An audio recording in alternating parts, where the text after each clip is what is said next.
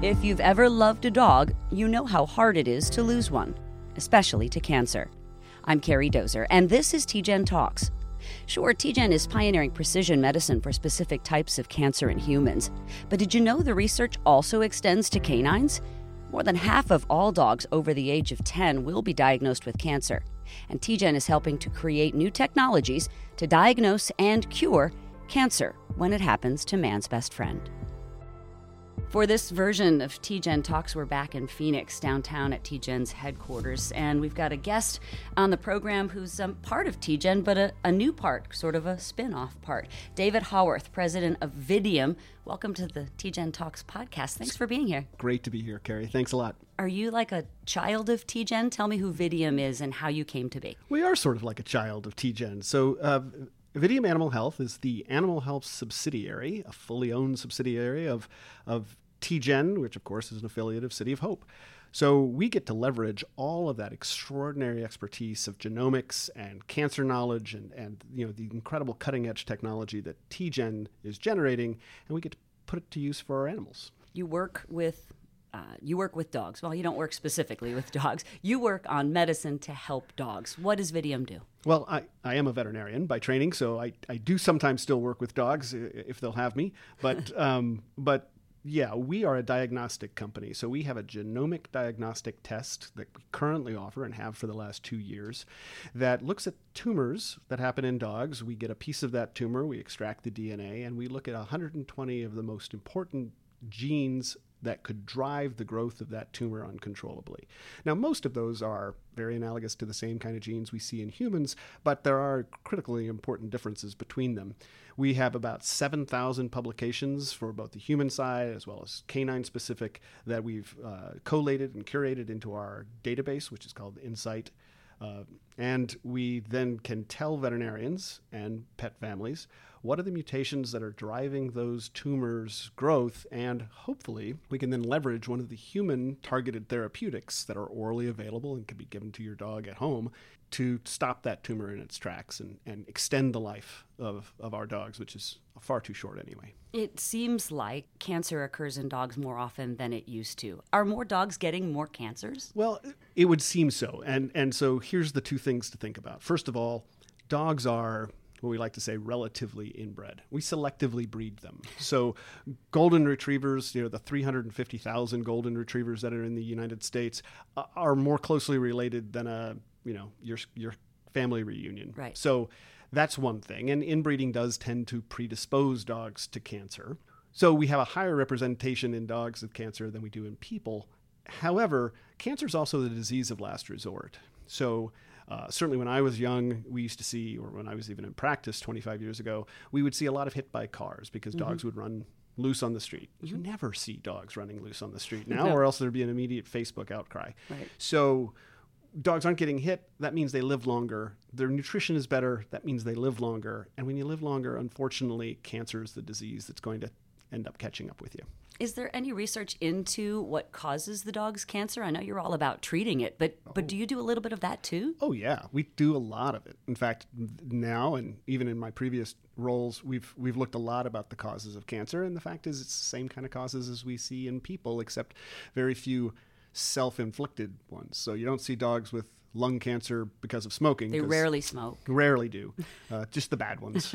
but then, uh, but we do see the same kind of obesity issues. We see environmental toxins. We can see radiation. We can see uh, other kinds of toxins which cause it. But usually, it's just bad luck. Yeah. You know, we roll the genetic dice every time a cell divides, and if there's a mutation in one of those one of those genes that can drive a cancer forward, or that set of genes that drive a cancer forward, well, that cell starts to divide uncontrollably and breaks the rules. You said at the beginning of our conversation that you are a veterinarian, and I have no doubt that your neighbors ask you to look at their dogs all the time. Needless to say, that's not what you do every day now. How did you get from being a veterinarian to being the president of Vidium? Uh, long, strange trip. I'd love to tell you that I always knew that I was going to do something like this. Uh, I graduated from veterinary school, also trained to have a PhD at that time. I did a postdoctoral fellowship in cancer therapy. I thought I was going to be an academic. Uh, I decided to go into private practice, was there for a short time, then joined Pfizer in their animal health division. I was there for 11 years, seven of them in re- uh, research and development, four in business development. Loved the whole idea of creating organizations and helping guide organizations forward. Then joined a group called Morris Animal Foundation as their president and CEO. Morris is the largest funding agency for veterinary specific research. Mm-hmm. Uh, after that, became uh, senior vice president and president of PetSmart's charities divisions. So at PetSmart, we are giving away around $70 million a year to welfare agencies wow. across the United States and Canada.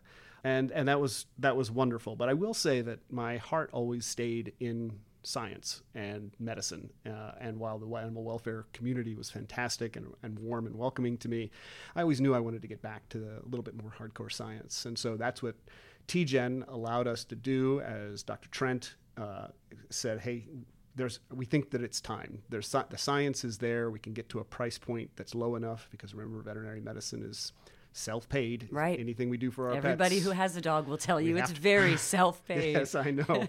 and then you know, it's uh, uh, that, on that note, it's always uh, fascinating to me if you say, you know, I had my dog's knee repaired at the veterinarian, and can you believe that it cost three thousand dollars? And I say yep. that's funny because I had my knee repaired at a human physician. And can you believe it cost me thirty thousand yep. dollars? Um, th- there is that pay aspect, but you know, genomics and these technologies have come down in price to a point where we can actually offer them to a veterinarian, and then the veterinarian can in turn offer them to the pet families without putting you know an extraordinary burden on people.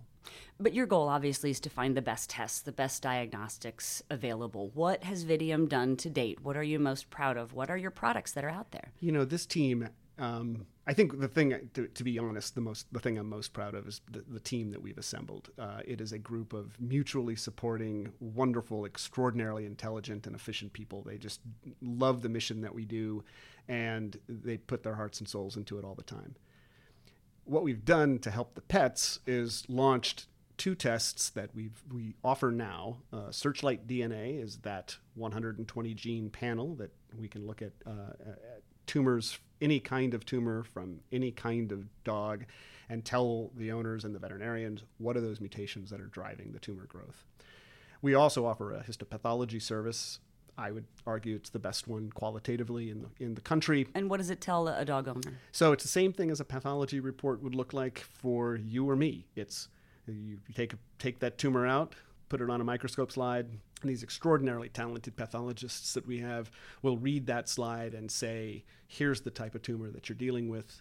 This is what is it a and it's a bad version of that type of tumor or it's not such a bad mm-hmm. version of that type of tumor and here's where you need to be thinking about next.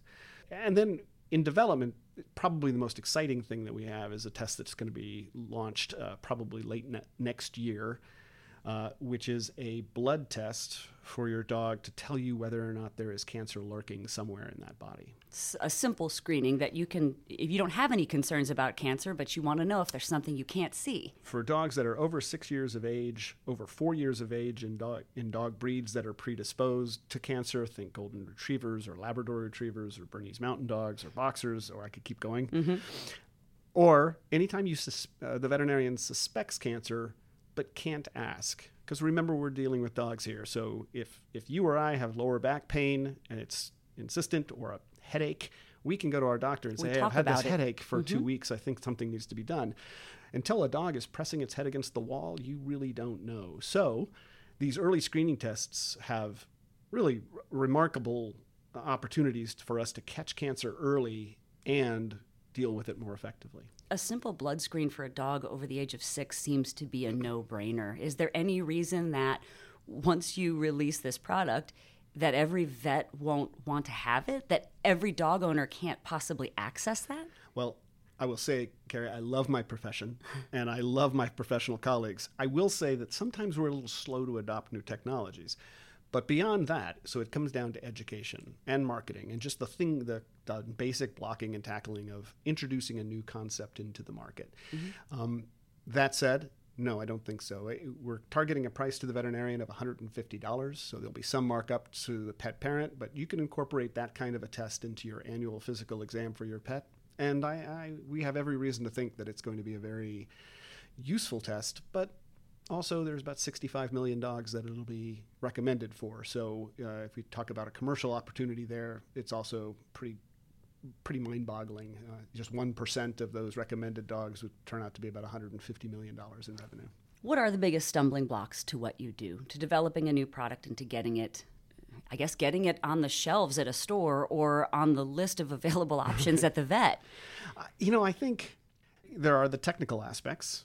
You know, these are not these are not slam dunks. This mm-hmm. isn't something you can just pick up or order from Amazon. This is a, these are pretty high tech reference lab type of tests that require a great deal of background and a great deal of expertise and thankfully our team has it so the technical risks and then there's the just the commercial aspects of it how do you communicate effectively to veterinarians who are extremely busy right now and generally almost overwhelmed cancer is the number one fear of pet parents yet pet veterinarians do not have very many options to deal with it. There are board certified oncologists. We actually have one on our team, um, but there's only about 400 of them. And so if you're in most places in the country, it's very difficult to access those oncologists. And so you tend to go to your general practitioner, and general practitioners aren't allowed by OSHA to give some of those really hardcore chemotherapy options, even if families wanted to have them. So veterinarians are sort of stuck without very many options right now. And what we hope is by giving them the diagnostics to both screen for that cancer and then deal with the treatment of that cancer, because most of the human targeted therapies are orally available Veterinarians can prescribe them according to the Animal Drug Use Clarification Act of 1994. Which other pet parents do not think of either. They've never heard of it. Who would? No. Right. But according to that law, veterinarians can prescribe any drug approved by the FDA for any species, including humans, to, as long as we believe they'll be safe and efficacious. So I can use all of those human drugs and and prescribe them. Now, you might say, well, wait a minute, David, but that's $100,000 and no pet parent can afford that. That's not true. Many of those are now coming off patent, many of those are generic. And so you're talking about, yeah, they're not free, but they're manageable. And if we could get that oral treatment being prescribed by the veterinarian based on the diagnostics that they've run, then you know you're you're all of a sudden keeping that patient in your clinic, you're keeping the bond with that family, and you're helping that pet with cancer. And that's really the goal at the end of the day. What does being a child of TGen, if that's the right relationship, what does that mean for Vidium? Is it is it an exchange of information? Is it mentorship? What does it do for you to be so closely related to TGen? Yeah, so all of those things. as it's been explained to, to us and as we've experienced, part of TGen's mission is to incubate new innovative ideas that can be commercially successful and spin those out so, what it's meant for us is over the past several years, we've received uh, extremely good license terms for technology that come in so we can be the exclusive veterinary use of a given technology. Mm-hmm. We have received uh, help through things like HR and IT and those kinds of things that a small company like ours probably couldn't do at the same level of, of quality by ourselves. Uh, we certainly received a lot of mentorship from the, the senior leadership of, of TGen. Tess Burleson's my direct uh, contact. She's my direct supervisor for all those intents and purposes. And then lastly, we've received laboratory space. So uh, for the first three years of the business, we've had our labs here in the building, in the headquarters of TGen on the fourth floor and processing commercial samples as they've been coming in. We've signed lease to, to have a new lab space, which we're pretty excited about, free ups for the next incubated company for TGen. That's going to be uh, in North Scottsdale, so we're, we're really excited about moving up there. Anything that I missed about Vidium, about what's next on the horizon that you want people to know? Uh, the thing I would say is these technologies aren't just for people.